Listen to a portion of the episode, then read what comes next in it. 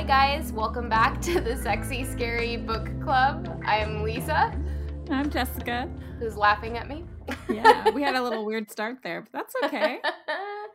well, every this is a weird book, so it is, and it's our last episode of the season. We have I made it through the Fever series. Yeah, it's Yeah. Here we are, finally, book eleven, Kingdom of Shadow and Light.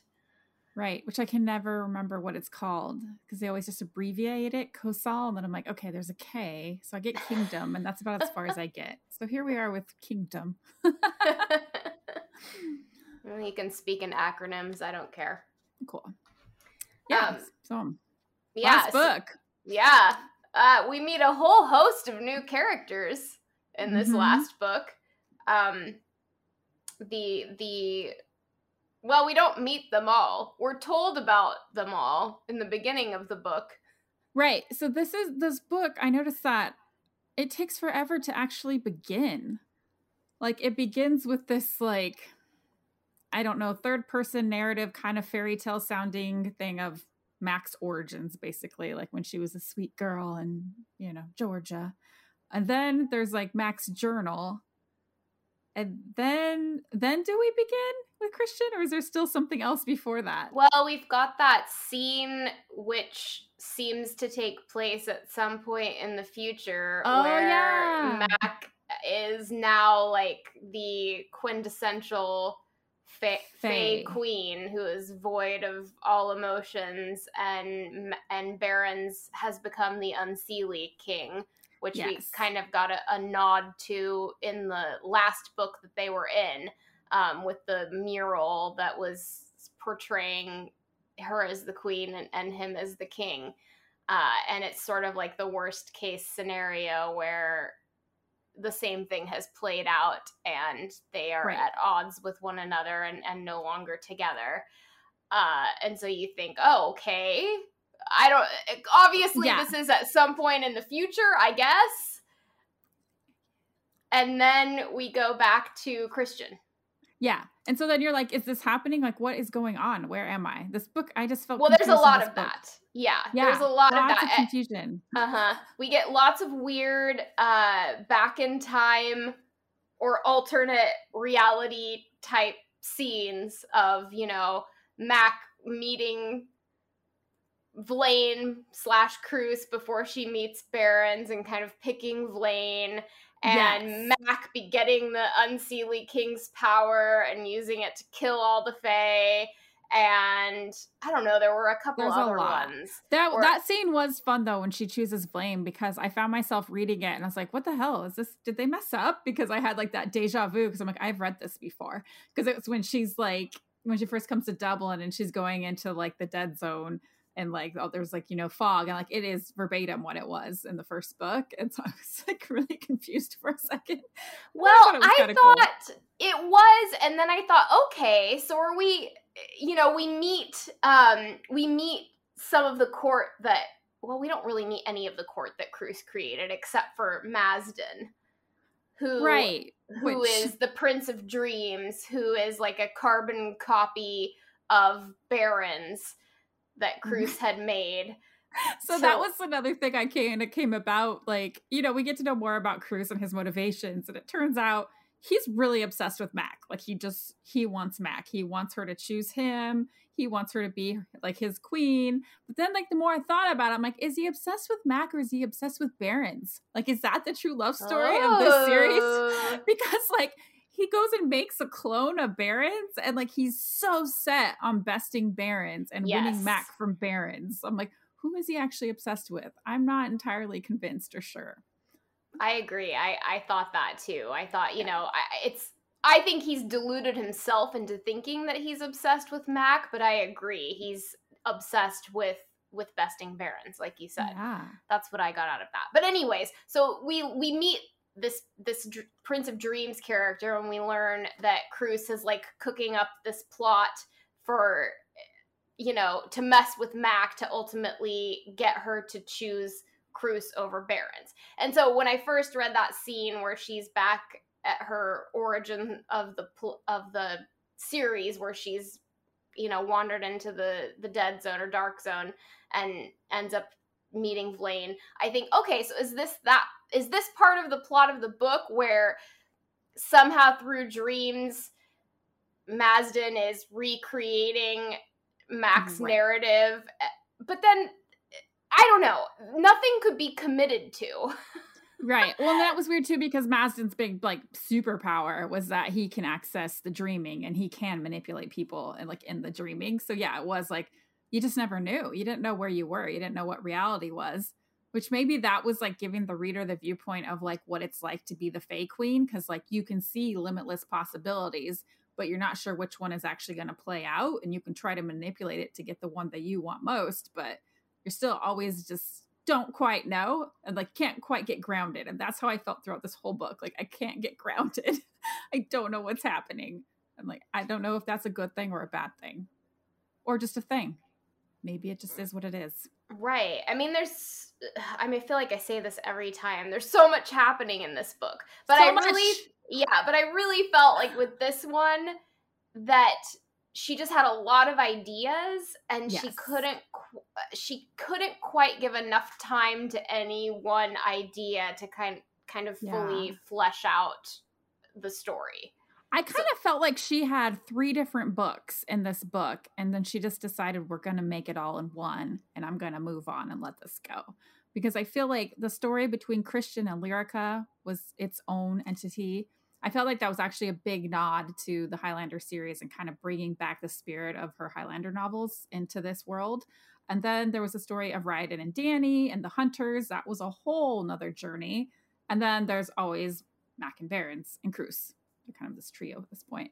I mean, yeah, there's just so much going on. And then you have these random dream snippets where like, is this part of the story? I don't actually know. Oh, and don't forget um, about Ray and Kat. I did there was some something cool about that because it did like set you up to think you knew where you were going. Like there was a part of you that thought like, okay, we're gonna have to get to where Mac is like all Fae and you know she's with Cruce and like she's against Barons and she's fighting to get back to Barons, and you kind of assume that's that's the path.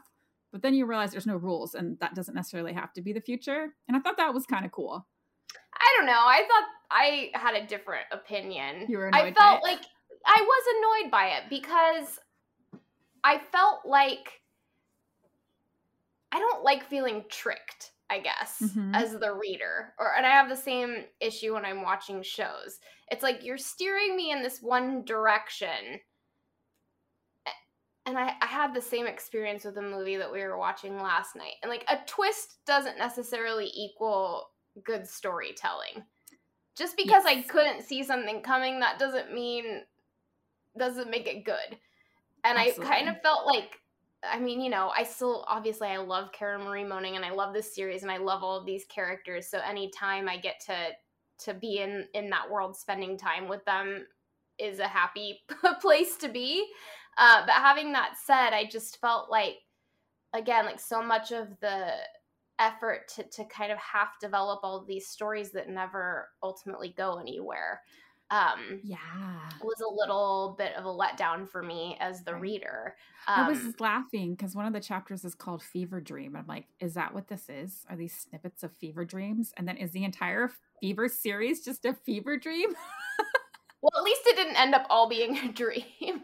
It didn't. And I kept getting scared that it was going that route because there were these like hints that like maybe we're just in the dreaming. Like maybe that. Well, she even says happened. Mac even says that at the very end where she's like worried that this whole chain of events has been a dream that she's been stuck in that yeah. Mazden is created. Created right? Uh, I know. I was just like, oh no, no, no, no, no, no. yeah, because you know I've stated from the from a pretty like what like three four episodes back that that was something I was concerned about.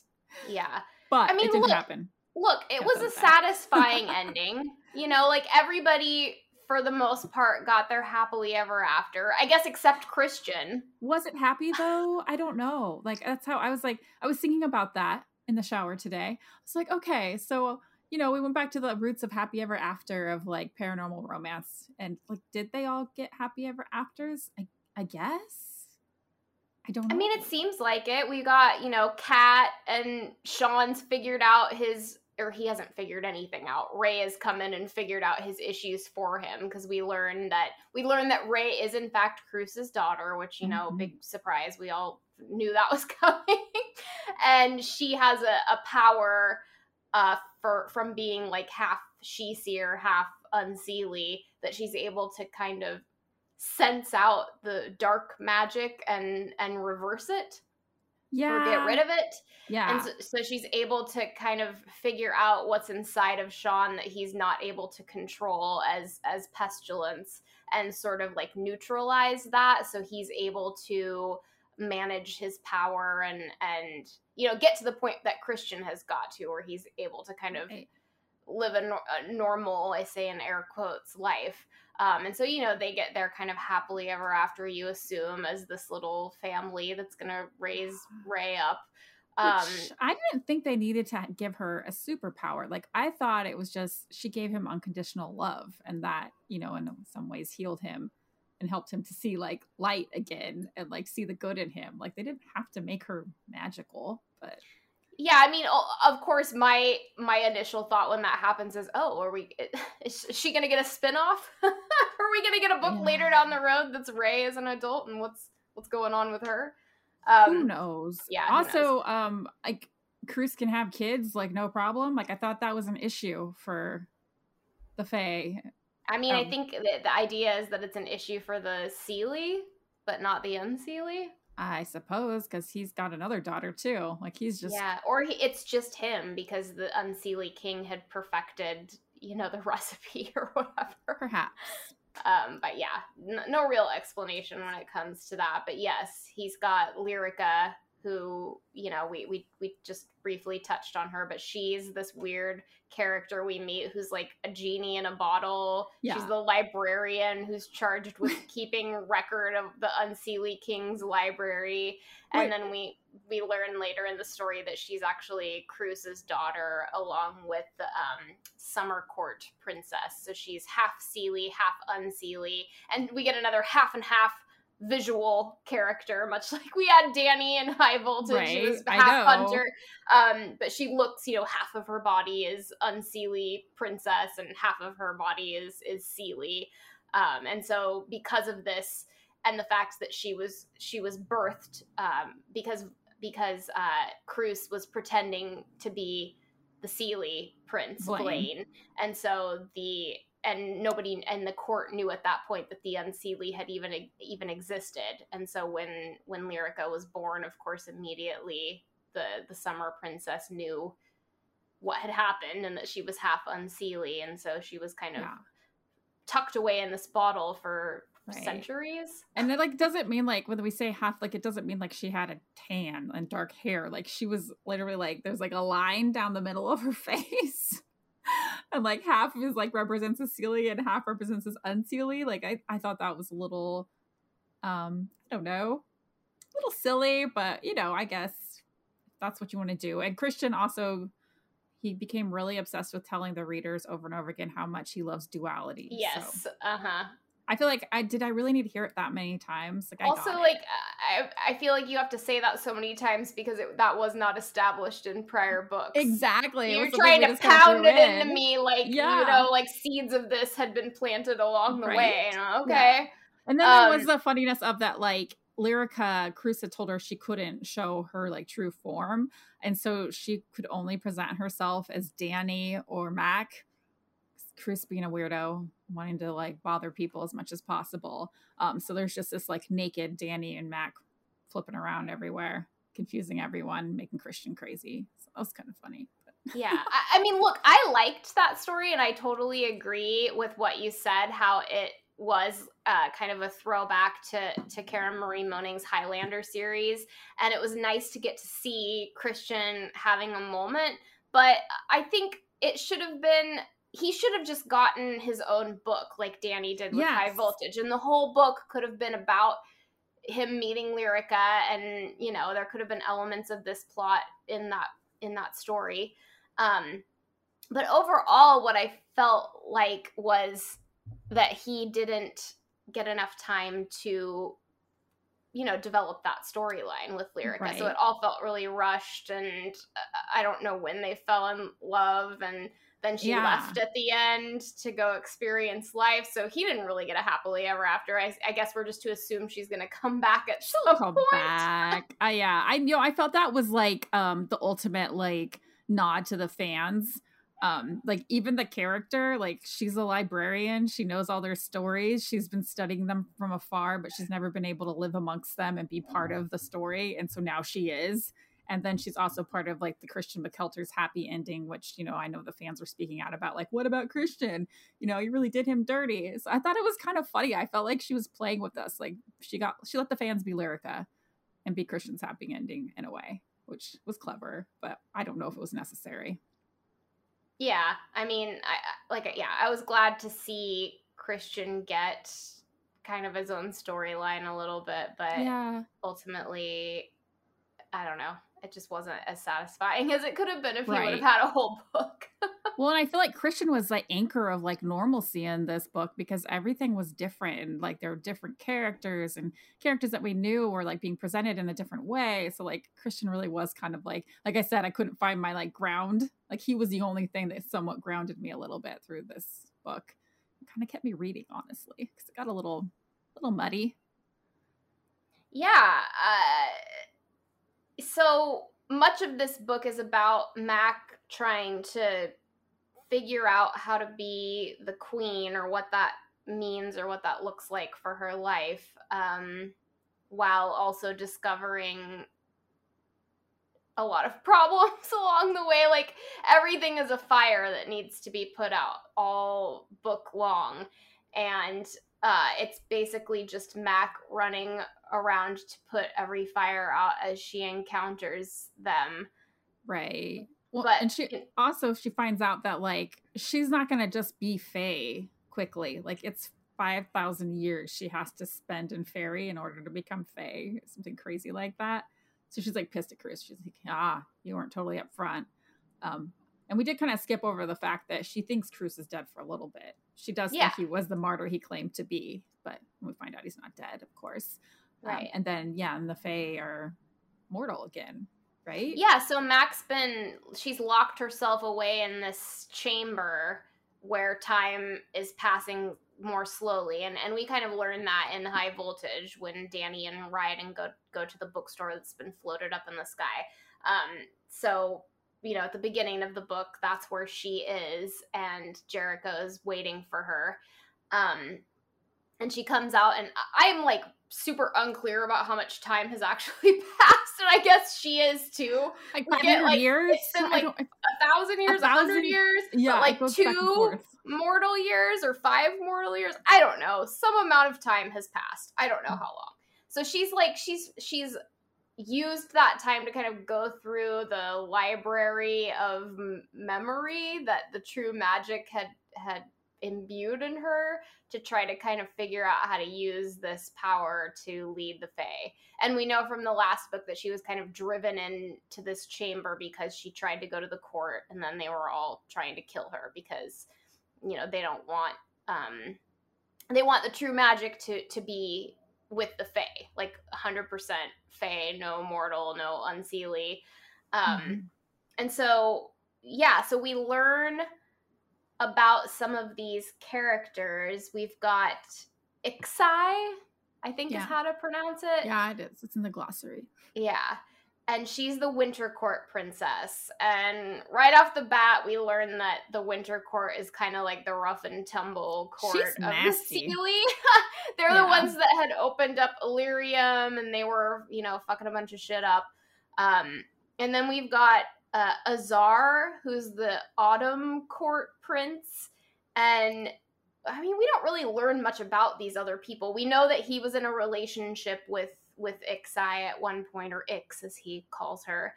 Uh, and yeah, and then we have Severina, who's the summer court princess, who I guess is Lyryka's mom, or maybe Lyryka's mom was a prior summer. Mm, She's not Lyryka. Uh, yeah, I had that same Okay. thought, and then I was like, no, no, no, she's not.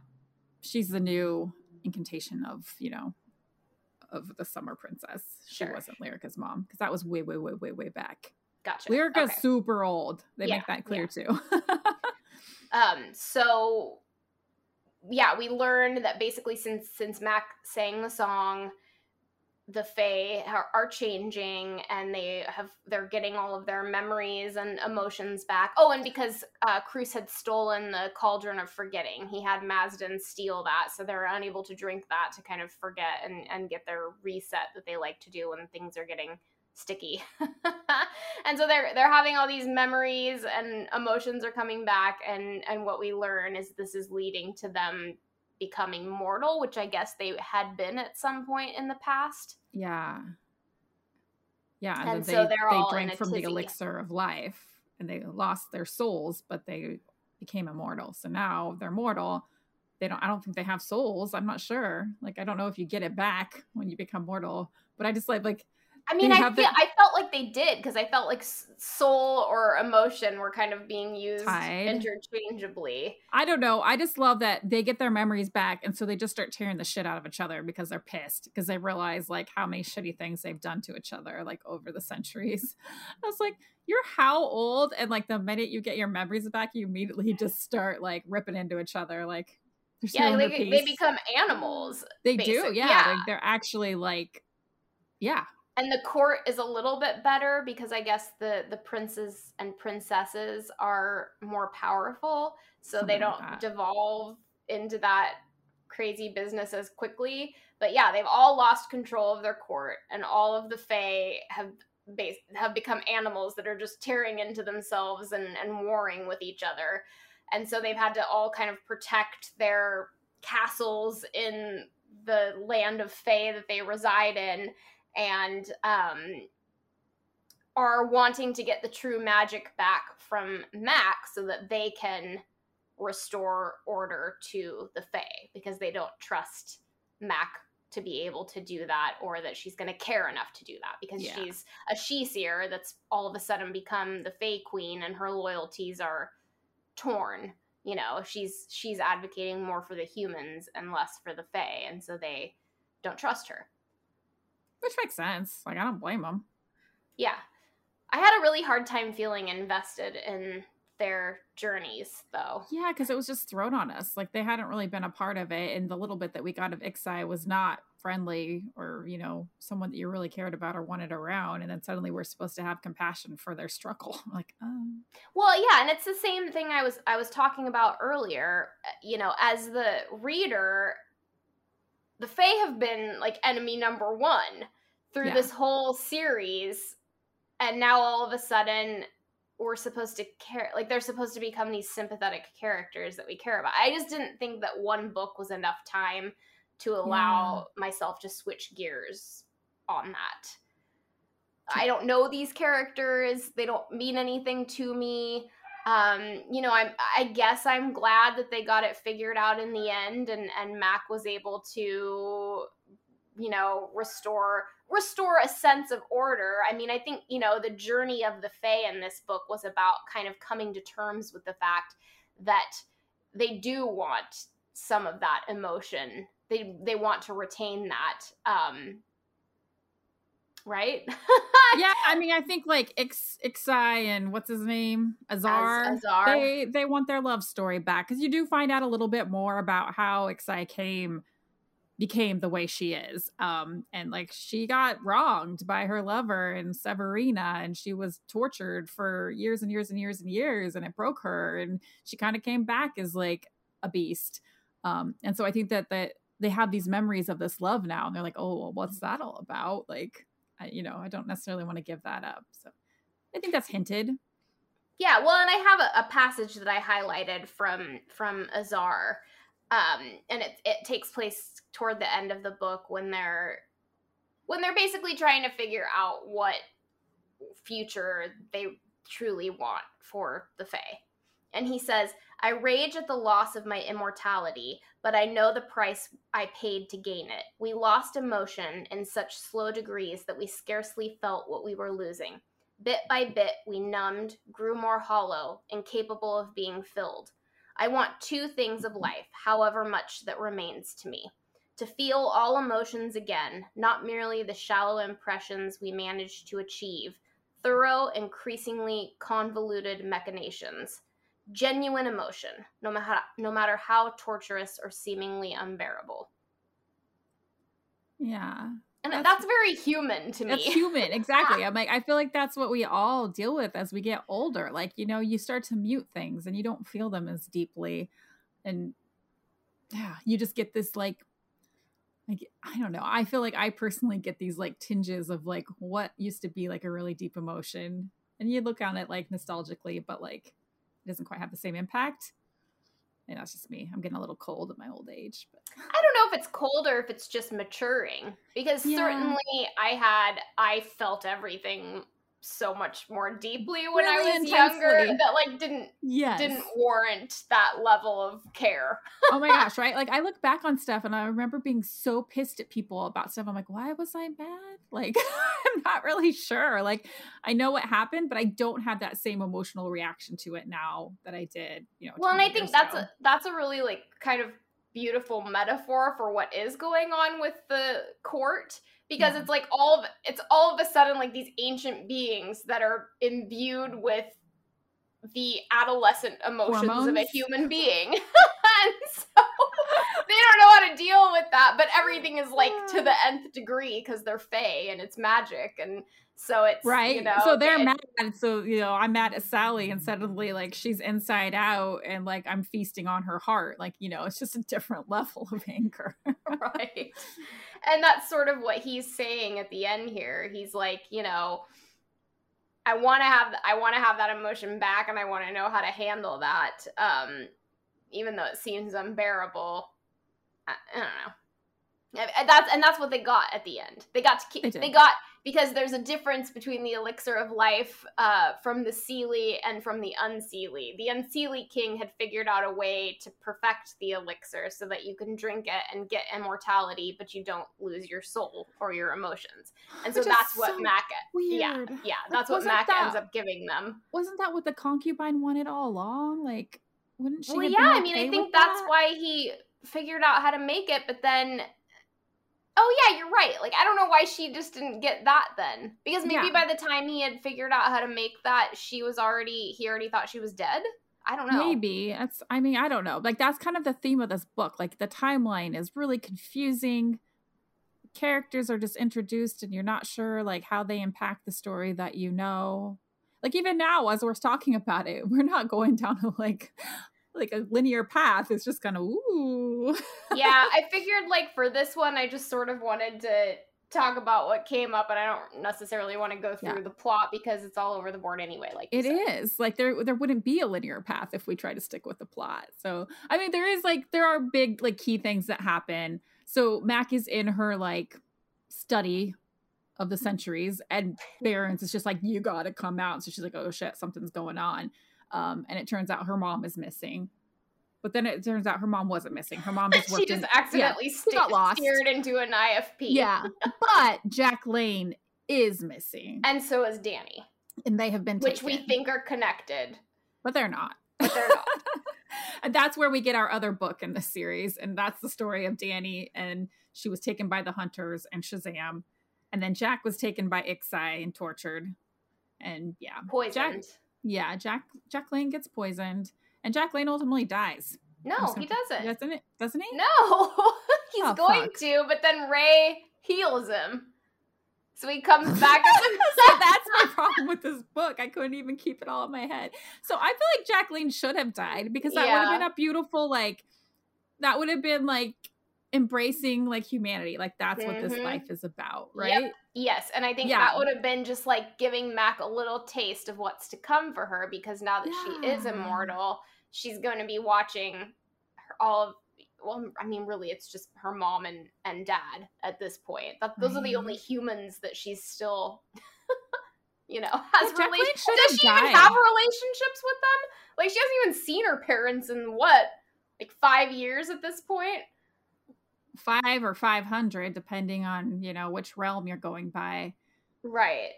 Anyway, yeah, I agree. Yeah. I thought it was a little bit of a cheat at the very end to have him be like, "Oh, he's healed," I and totally it's like, oh, forgot. "Oh, yes," because Ray like was able to neutralize the the poison since it was the dark magic or whatever, and that's her speciality. So that is like the only thing in this book that actually speaks to it being a paranormal romance is it does get the everyone gets their HEA because like including Jack Lane gets a kind of an HEA, but like yeah. Other than that, like this was actually I felt like this book cemented this is not a paranormal romance. Yeah, we don't get nothing. any sex. And There's I'm no I sex. felt really cheated by this because even with you know you're like oh Christian's finally met somebody and you think they're gonna get to it and he even says you know once he realizes that he loves Lyryka and you know he has to go rescue her from the unseelie prison where ultimately Cruce um, takes her because he's done with her which is always where he was gonna take her but made her think he was gonna free her to live this life that she had never been able to live but he says after slow, tender lovemaking, we'll get down to hot and dirty fucking as I work devotedly to bring to life every fantasy she's ever had. Well, okay then. Like, can we get some more Can we about get that? that? Right? Because No. poor Christian, like for the last like this whole series, like he just wants to get laid and he can't because he keeps killing women. So he finally finally gets that under control, can finally have some hot sex, and like we don't even get it. Like No. And we even know later that they did have sex because they come and Max like, oh, yes, Yeah, they've but- consummated or whatever. No, no, no, Like, I, we didn't get to see it. And even with Mac and Barrons, you know, she takes him to her like dirty sex dungeon at the end that she's put in Right. the basement of Barrons Books and Baubles. We don't get a sex scene there either. We just Yeah. get a cut to the cut to the aftermath. Cut to the that was a little talk. weird too. That was a little like, um, let's borrow from Fifty Shades. I know sex dungeons are all the rage right now, so we'll throw that in there. We won't actually go in there because that's not my style. But hey, you know, Yeah.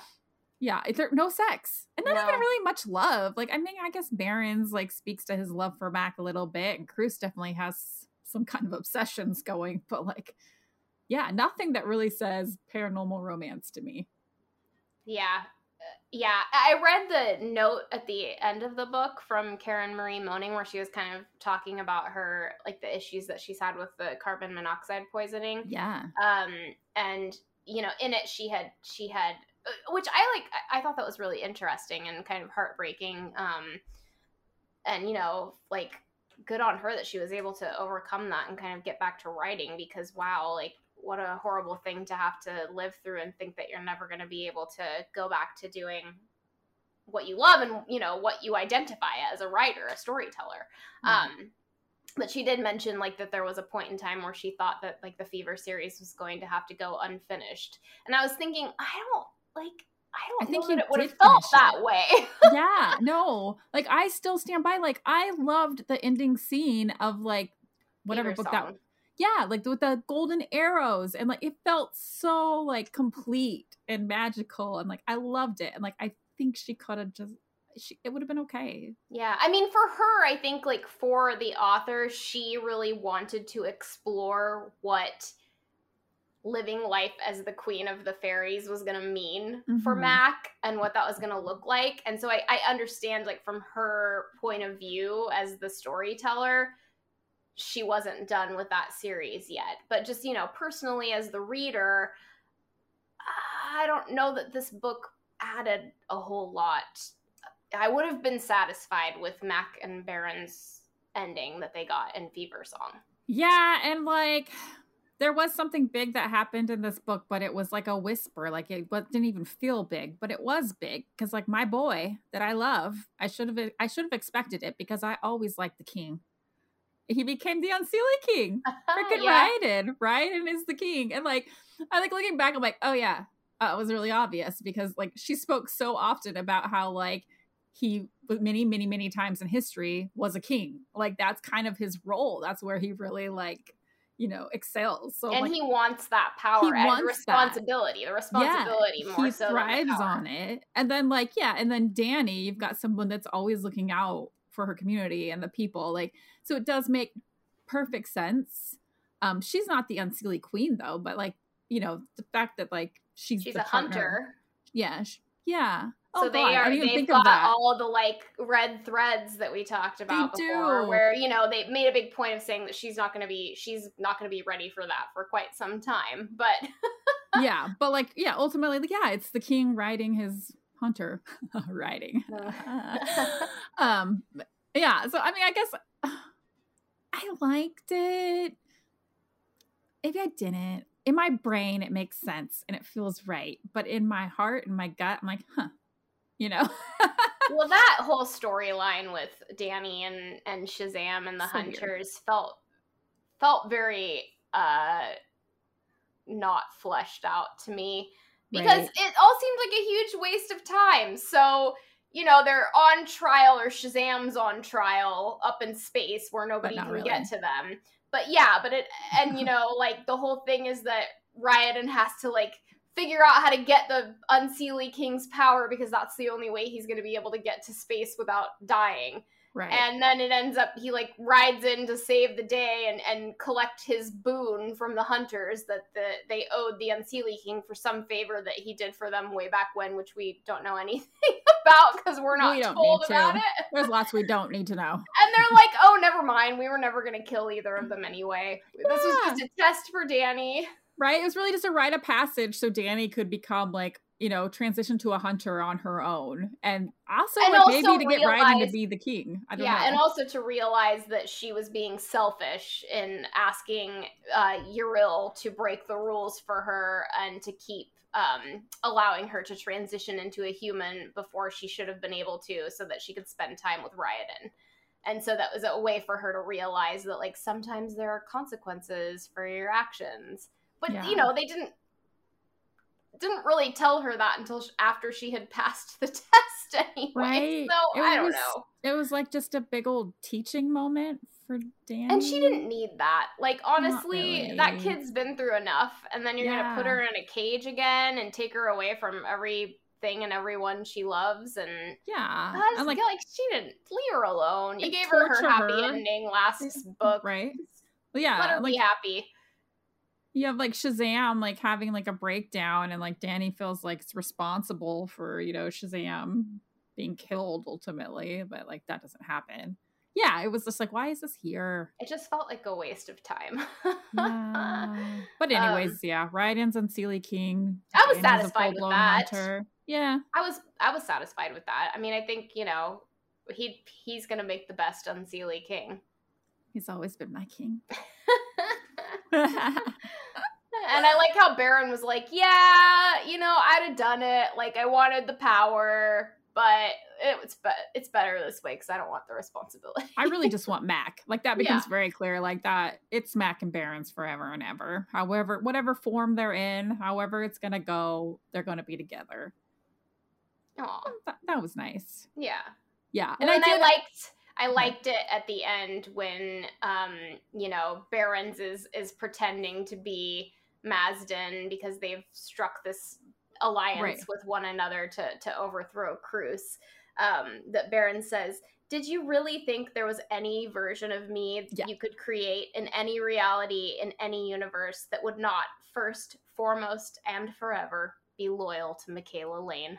Yeah, no, I love that Barrons, as well and that whole that whole scene was great basically like cruce basically takes mac away and he's like hey you're gonna be my lover. Like get used to it right? And like mazdin's here. He's gonna take you into the dreaming. He's gonna like manipulate you and you're gonna love me and we're gonna live happily ever after. And so he thinks he's finally done it. Like he thinks he's you know succeeded. And then it turns out barrons is actually like mazdin because Mazdin looks just like Barrons, and then he finally gets Cruce. Finally, I love yeah. it. Yeah. Although I, I have to say that that also felt rushed.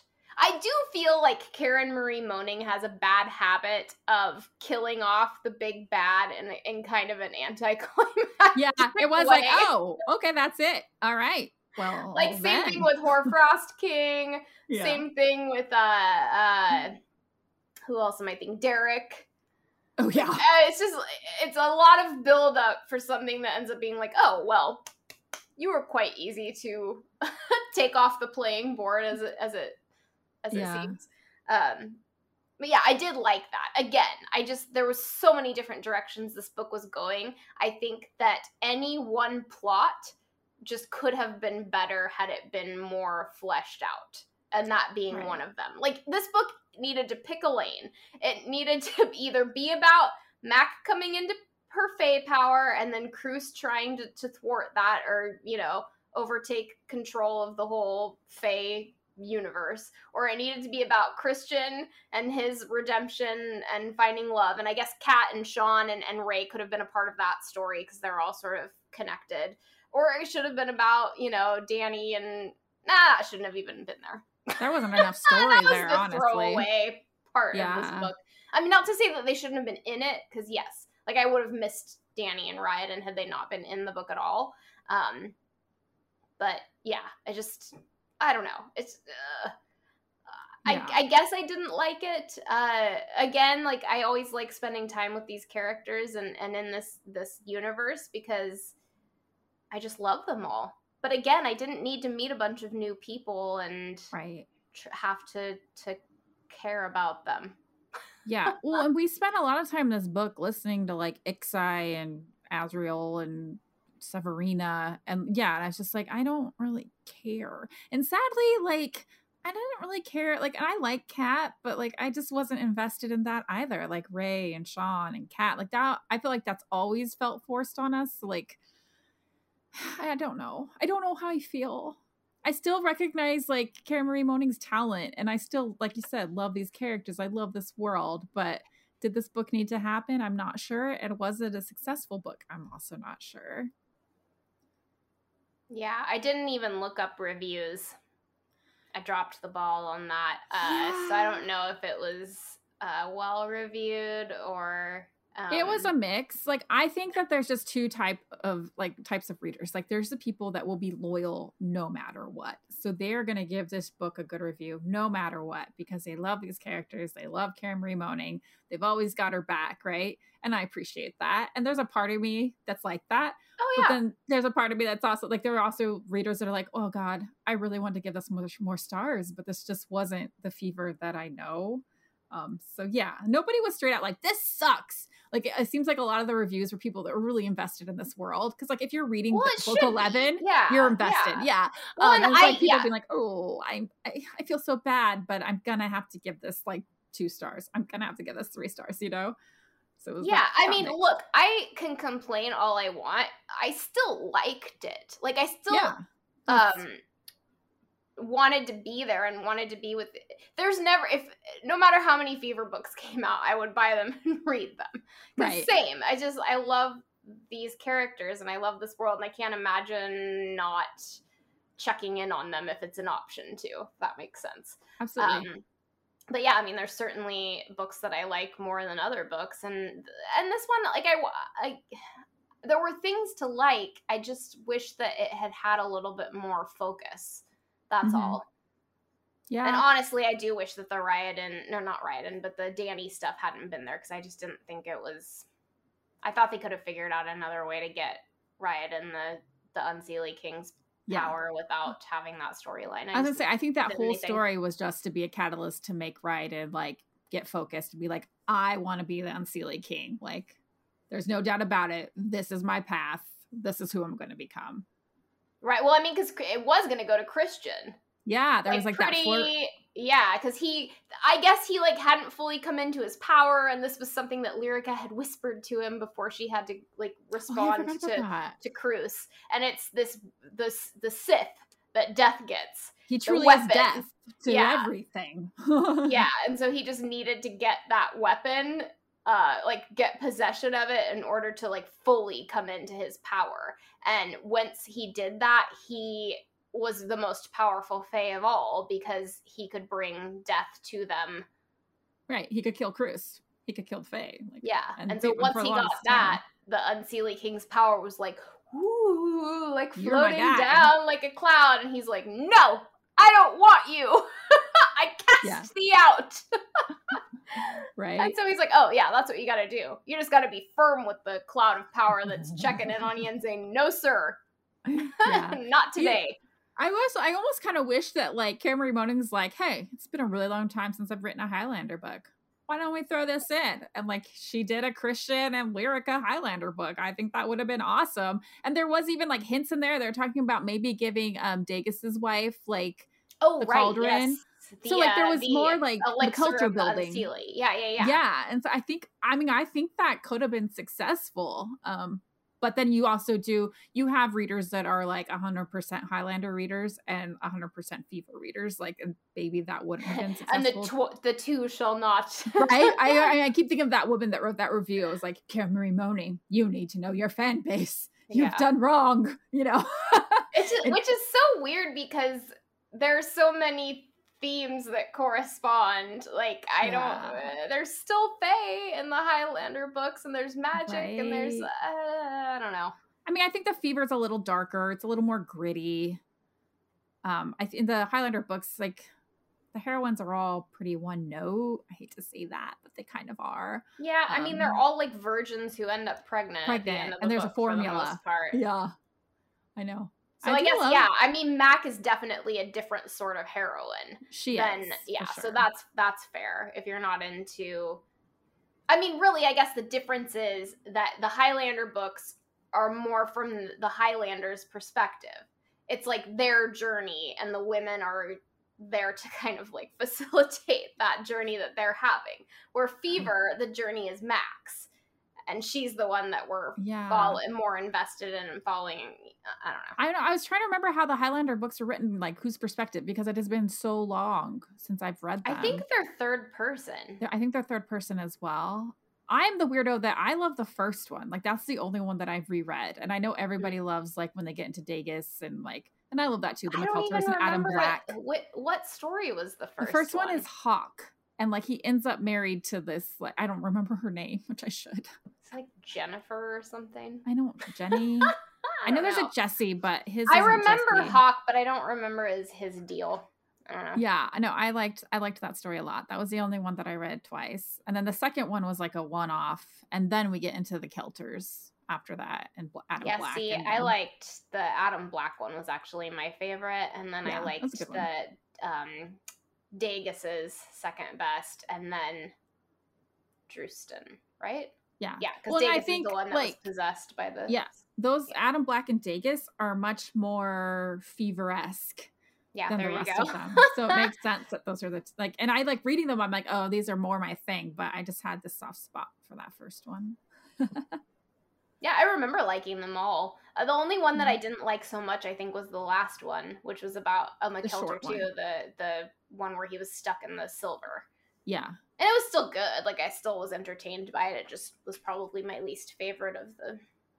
I don't think it, I don't remember it being as long and as fleshed out. I think it was more like a novella, right? Probably. I don't know. I don't remember. Yeah. It was Anyways. hard because I had those like all in one file on my Kindle. Oh. so it was like when you're trying to go by the percentage of the book you read, like I all hate that. So I'm like, I have no idea how much. Right. I love like that it's a deal and you can get a whole bunch of books in one bundle, but I hate it because I don't have any like much like this book. I need some grounding. I need to know when the end is coming, mm-hmm. and like you don't know it when you get those like big bundles because you have no idea. Like, yeah, I mean, I guess you do for the last one, for the very but... last one, yeah. But yes, yeah, I don't like that for some reason. I'm like, it shouldn't matter. Like I'm gonna read them all anyways, but it does bother me. Well, I don't even like what else do we have to say about this book? I, this is probably the least we've ever had to say. I know. I feel I don't probably because it wasn't very fleshed out. I don't know. It was long though. Like Yeah, it, just took it took me quite a while to get through it. Um, yeah and but you know part of that was i i was i have, have had i've been busy. I've been busy and then tired. So when i go to read i not out like a narcoleptic. Yeah. Um, but yeah. Oh one thing i thought was interesting um was they go to this place called the sacred grove of creation. Oh, and yeah, that's that where they all meet for like their summit meeting because no one can be killed there and they've got i just thought it was funny because they have all of these foods like this big feast has been prepared and barrons is like don't eat anything right. and then she, max like just lusting after this cake with this chocolate cake with pink icing and she's yeah. tuning out uh the Fae court who have all sort of devolved into this hissy fit because she tells them at this point that Cruce is alive and kind of what he's been getting up to. And, you know, of course, they've got no handle on their emotions. So they're losing it and she's just zoning out on this cake and imagining eating it and then she kind of looks over at Barrons and he's like I will smash that cake too. right? I will throw that one up as well. So So then she sifts it to the other end of the table so that it won't be Yeah. a distraction. Well, this book needed those like lighthearted moments because it was just it was a lot of like details about people we didn't care about that much. Yeah. And then where were the other nine? Missed all yeah, they're you just guys. gone. Like we didn't talk about them at all. Like this was like Mac and not Mac. I mean, there wasn't time to. Yeah. but I would have. I guess that's my point. Is that instead of introducing all of these new characters in the last book that we've never met before and we'll never meet again, um, why don't we just spend time like full, more fully developing stories of the characters that we've already been introduced to and maybe like want to learn more about? Yeah. Like Kasteo would be it. still you really want I, I really want to learn more about Kasteo. I do. I, I feel so bad for the poor guy. Like, what about his happily ever after? Is he ever going to mean, he talk again? get one. He I lost know. his love. I, It's I think that is. Kasteo's story. He's sad and. I mean, know, sorry, forever missing. Sean, but I wanted I wanted Kasteo and Kat to end up together. I wanted him to help her come into her empath and sidhe-seer powers, and I wanted her to nurse his heartbreak back and get him to talk again. And you know, she could have gotten pregnant with his baby, like Sean had had suspected. That's what I wanted out of that part of the story. one a nine baby though like is that like i don't know how that works like Yeah. are they human until they die and then they become beastie Mm, that's a good yeah. See, so So much think- to explore there. I mean we still never really know how the nine became the nine I and know. we don't know could have gotten this- more of that in that Yeah, story too. and then there's like some mysterious like Council? tribunal or something yeah What's with that? All things. Yeah. Like maybe I would have rather spent time on than having to care about characters I've never met. before. but does none of that signify now because Ryodan is the Unseelie King? yeah, is he, yeah, I don't know. That's a great question. How does that change his his beast powers? I don't know. And then he's never was, gonna die again. I guess. No. Maybe he just will never have to die and come back. He's just He's- he still gets to transform into a beast, but or maybe he doesn't have to because he doesn't really like to anyways. Can't he be whatever Barrons he wants said. to? He's the Unseelie King. Yeah, like, I don't. I guess so. I don't know. And then they did like there was like kind of hints in the last book about like the Unseelie King wasn't ever really Seelie or Fae.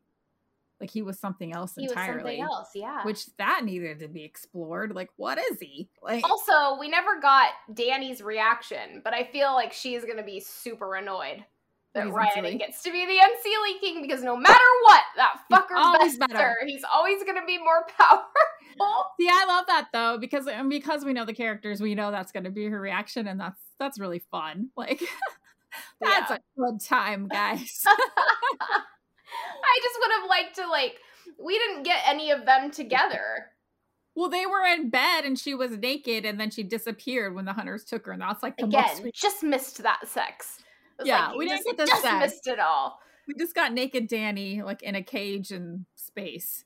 And I guess we almost got sex between Lyryka when she was a Mac lookalike and Christian when she just like climbs on him in bed and he thinks he's dreaming.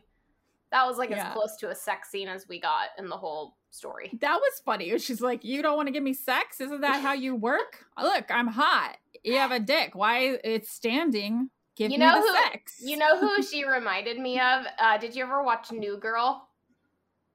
Oh yeah. She reminded me of the Yes. Russian the Russian model that lived with um her friend. I don't. Oh, okay. I don't know if I watched it enough. Oh, okay. yeah. Well, it was very like same thing. She was very like don't- give me the sex. yeah, give me the sex. Like you're a funny little mess because she went on a couple dates with Schmidt before he got together with. I can't even remember her name. Jess's friend that he ended up getting together with. Whatever her name was.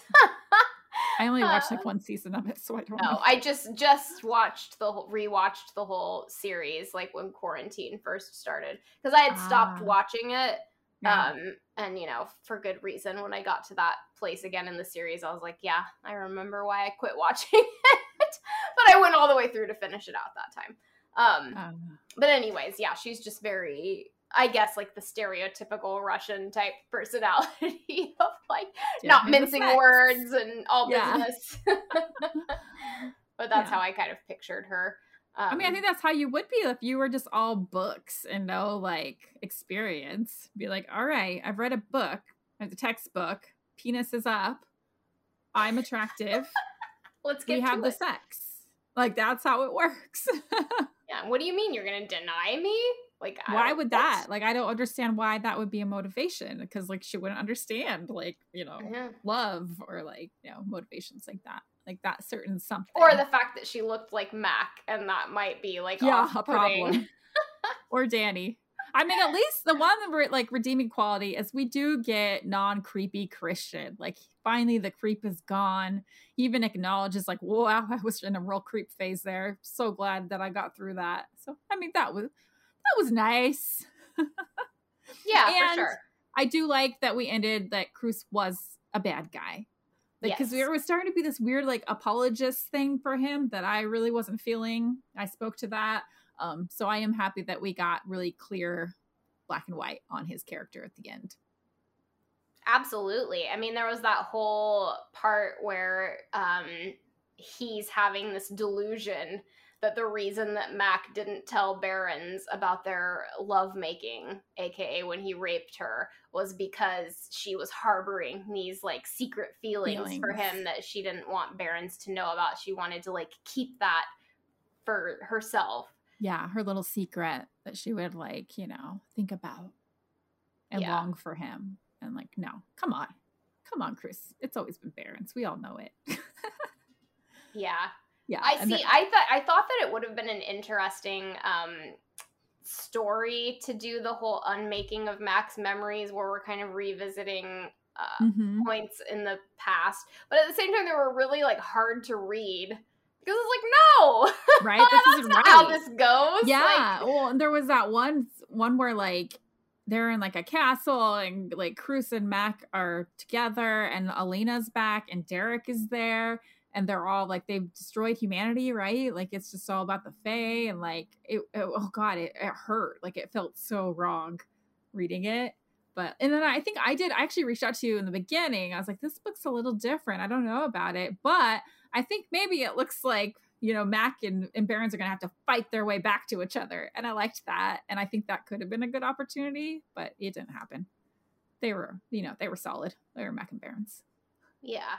And and I'm okay with that too. I mean, Yeah. I I agree with you. I think it could have been an interesting story like er, before Feversong, before we had gotten that conclusion. But in, in terms of where we left off with them, I think it would have been doing their characters a disservice to kind of unmake that. And that's that's part of the reason I had an issue with Dani's storyline because I feel like she got this really lovely ending in, in High Voltage, and then it was kind of trying to take that away or or unmake that or stir that up for her again and and I was happy with the ending that she had gotten and just read like leave poor Dani alone. Right.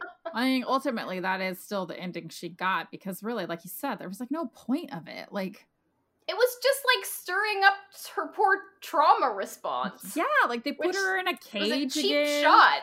Yeah.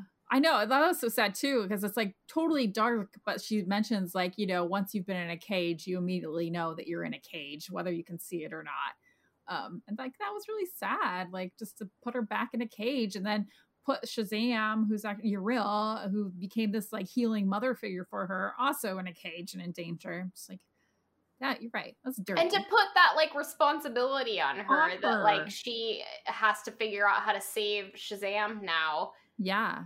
And that kind of feeling of of being powerless because she can't. right and then the feeling that like it was her fault because she really wanted you know to be able to go see Ryodan and so they had to break some rules and she wanted to be able to send Ryodan a message so he knew that you know she was okay and like that's what they they said that you know Uriel or Shazam was there because of those rules being broken and now like their life is on the line and like that you're right that's dirty Or like any kind of happiness. Like, you know, all she was looking for was like some small bit of happiness after this horrid life that she's had. And now you're like turning around and punishing her for that. Whether it was a lesson or not, like it's still It's that's up. still a trauma that she went through that she's probably going to have effects from moving Right. forward. Yeah. Or, you know, realistically, she would. Um, so yeah, But I just, ultimately, she gets her happy ending. yeah, she does. She does. And you know, and I, I mean, I guess you said do they, but I kind of feel like everybody did. Yeah, well, apparently I forgot that Jack Lane doesn't Yeah. die. I mean, I I guess? Cruce didn't. Uh, yeah, Cruce didn't need a happy ending. No, yeah, I'm glad he. Yeah, I, ju- I just wish that he had gotten a little bit more of a dramatic send off. Yeah, I know. It, like, I was glad that Barrons ended up being the one to kill him because that was like a long time coming. I just Right. feel like it again, it could have been developed. That storyline could have been developed more, so it really like packed a punch when it happened. yeah, I did think that that whole part of the story was um, pretty cool. That uh, I mean, I guess because of Mac, they don't really go into it, but Cruce had made uh, a realm for the all of the Unseelie that he had created, kind of under the king's castle. And he had made it to look just like Dublin. So it's like Yeah. this huge underground Unseelie Dublin city. And my takeaway was that he did it because of how much Mac loved the city. And so it was just another way to kind of try to woo her. yeah. That's the impression I got anyway. I don't know if he came out and said that's why he did it that way. I don't know, but that's definitely the impression I got as well. Like, I, I mean, I like it becomes really clear in this that like Cruce is obsessed with Mac and like having Mac, um, like I said, maybe Barrons. I don't know. Um, so yeah, I'm sure that he did that for her. But And I did think it was interesting at the end of the story. So, you know, now uh, everything's been restored. Everybody drank from the cauldron of forgetting, except for the Unseelie because they're only four years old anyway. right. They're not that old. They So, don't have yeah. any problems yet. But everybody got a reboot, and then Mac takes the cauldron away and she's gonna destroy it so that moving forward, everybody has to kind of live with the mistakes that they've made. And they've now all drank the elixir that the Unseelie King had created so that they've got their immortality back. However, their emotions will stay intact. And soul question mark, I don't know. Does- Can that come back? It's all really vague. I don't know either.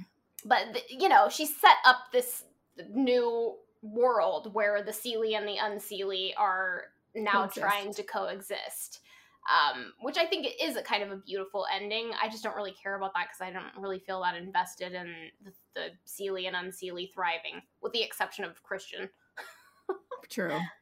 um, because they've always been the, the bad guy. So Yeah. I mean, I, I guess I do like that the Unseelie are kind of recreated to not necessarily be bad. They just are what they are. And, you know, they're better versions, I think, is kind of what Chris implies. I don't know if I trust like trust his judgment, but it feels like a fresh beginning for them, which is nice.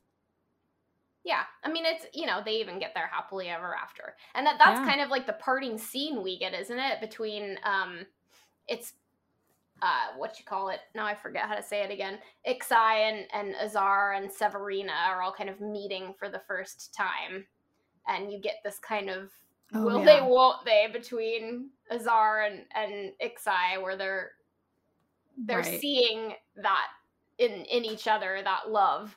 Um, Right. So you're Well, kind of no, it's assuming like- that this is going to be rekindled. Yeah, it's like this really sweet, like Severina introduces Azar to Ixai and he's like taken by her and, you know, they're left together. And, you know, you can guess that they'll find love. Which, I don't know, man. That's a real, like, sweet little bow to wrap up a pretty dark series. So, but, you know, I'll take it. Why not?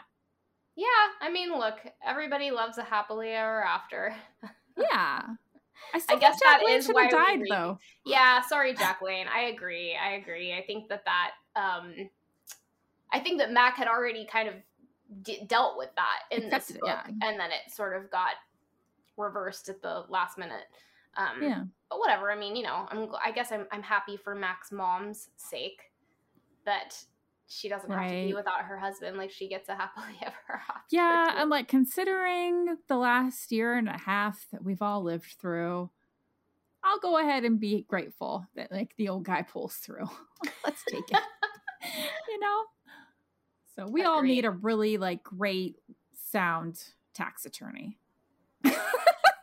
Especially in these trying times. The walls are still down. She does yeah. never figure out how to sing the walls back. And I guess the no. idea is maybe they don't need to now because everybody's happy. Yeah. We'll see how long that lasts for. I know, right? I know. It's so that was so weird because like such a big part of the series was the walls coming down and then that focus of like we need to get the walls back up and then like you know 11 books later uh, not so concerned about the wall anymore oh and let us not forget that i made a big point at the end of the last episode of reading that like according to Ryodan the next book is going to be about this big war between the Fae and the old gods oh, and the gods, gods and the humans are really going to have to like bind together to yeah. have any chance. We didn't meet a single god. Where JK. where's Oz? Like we yeah. didn't meet, and the gods are. I guess they're still around, but they did not make an appearance in this book yeah. whatsoever. Well, you know, it doesn't really matter. Ryodan's king, so whatever. yeah, no, he'll he'll quash it.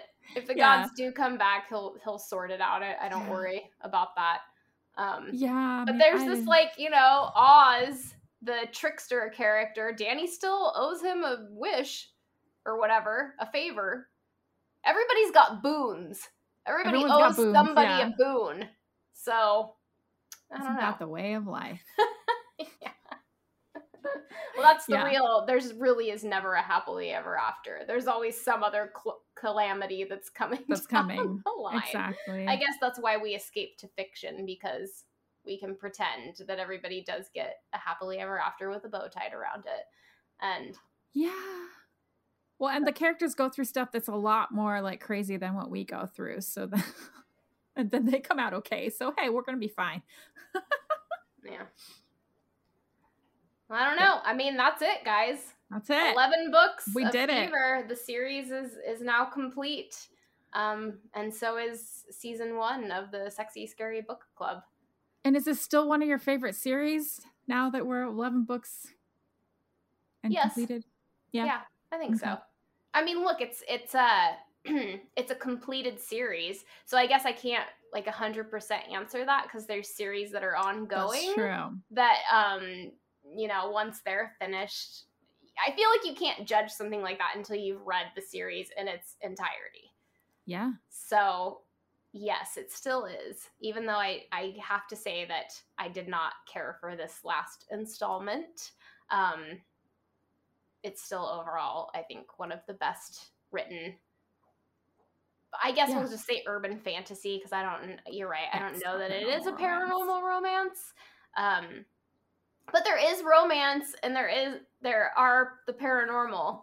So I don't know. I don't know. I think there is in the like first five books, but yeah, yeah. Who knows? It still counts. All right. Well, I mean, I feel it feels kind of anticlimactic, but I mean, I guess that's kind of how this book went too. Like, so. yeah. You know? Well, I know. I mean, we'll be back. So Jessica and I have talked a lot about what we want to do for season two, and um, maybe kind of shaking up the format a little bit so that we're not uh, necessarily talking about, you know, a series, a season, or a specific book, an episode. Um, and we're maybe wanting to kind of open it up a little bit more to talk uh, more broadly about the genre in terms of like different themes you might see or um, how uh, characters compare and contrast from different series, talking about those in the same episode, or, you know, just different ideas of, of the direction that we want to take the podcast in. Um, so we're gonna take a little bit of a break between season one and season two, um, probably just a few weeks. Um, but please uh, keep looking uh, at the Instagram page. We'll be sure to post updates there um, from for when we'll come back. And if you guys have any ideas of stuff that you would like us to talk about or books that you want us to read, um, please like drop us a line and let us know. Feel free to, you know, message us on Instagram or comment on posts or send us an email. Um, you know, we're totally open to that. And we're just having a lot of fun with this. And I'm excited. I'm excited for what comes next for the podcast too. Yeah. I want to talk about the Plated Prisoner series. It's my favorite right now. Plated Prisoners. Do you remember the author? Yeah, that's Raven Kennedy. It's the Oh, it is. Okay. Yeah, Gild. Oh, is it Gild? Okay, okay. I wasn't sure what the series was called. Yeah, yes, that's on my list. It. All right, yeah, read uh, that. yeah, I'm definitely. I'm going on a trip next week, and I've got a lot of of reading plans for the plane ride, and and we're gonna be mm-hmm. on the beach for at least a couple of days too. So I'm gonna be doing some reading. Where are you going? We're going to Florida. Oh, that's right. That's right. Yeah, we're gonna go to Orlando, and then we're going over to Sarasota, um, which is on the water, and we're spending the last yeah. three days. It's the only there. part of Florida I've been to. they got white beaches. Yeah, they do. And good crab and warm cakes. water. yeah, isn't that a treat? Like yeah. I know, like up here, like the water is not warm if you go to the beach. So yeah, it is truly like a bathtub when you swim in the ocean there. Which you yeah. know, when it's like 95 degrees and a 100% humidity. I don't i might not mind the water being colder but yeah. anyway all right well thank you guys so much for listening. Um thank you. yeah we like i said we'll be back in a few weeks and please hit us up and let us know what you want to hear from us next. And in the meantime we will talk to you guys soon. Yeah. Happy summer. Woohoo! This has been another episode of the Sexy Scary Book Club with your hosts, Lisa and Jessica. We have more episodes available on Apple Podcasts, Stitcher, Spotify, or wherever you pod. If you like us and want to hear more, please take a moment to rate, review, and subscribe. You can find us on Instagram at Sexy Scary Book or send us an email and tell us what you think at Sexy Scary Book Club at gmail.com.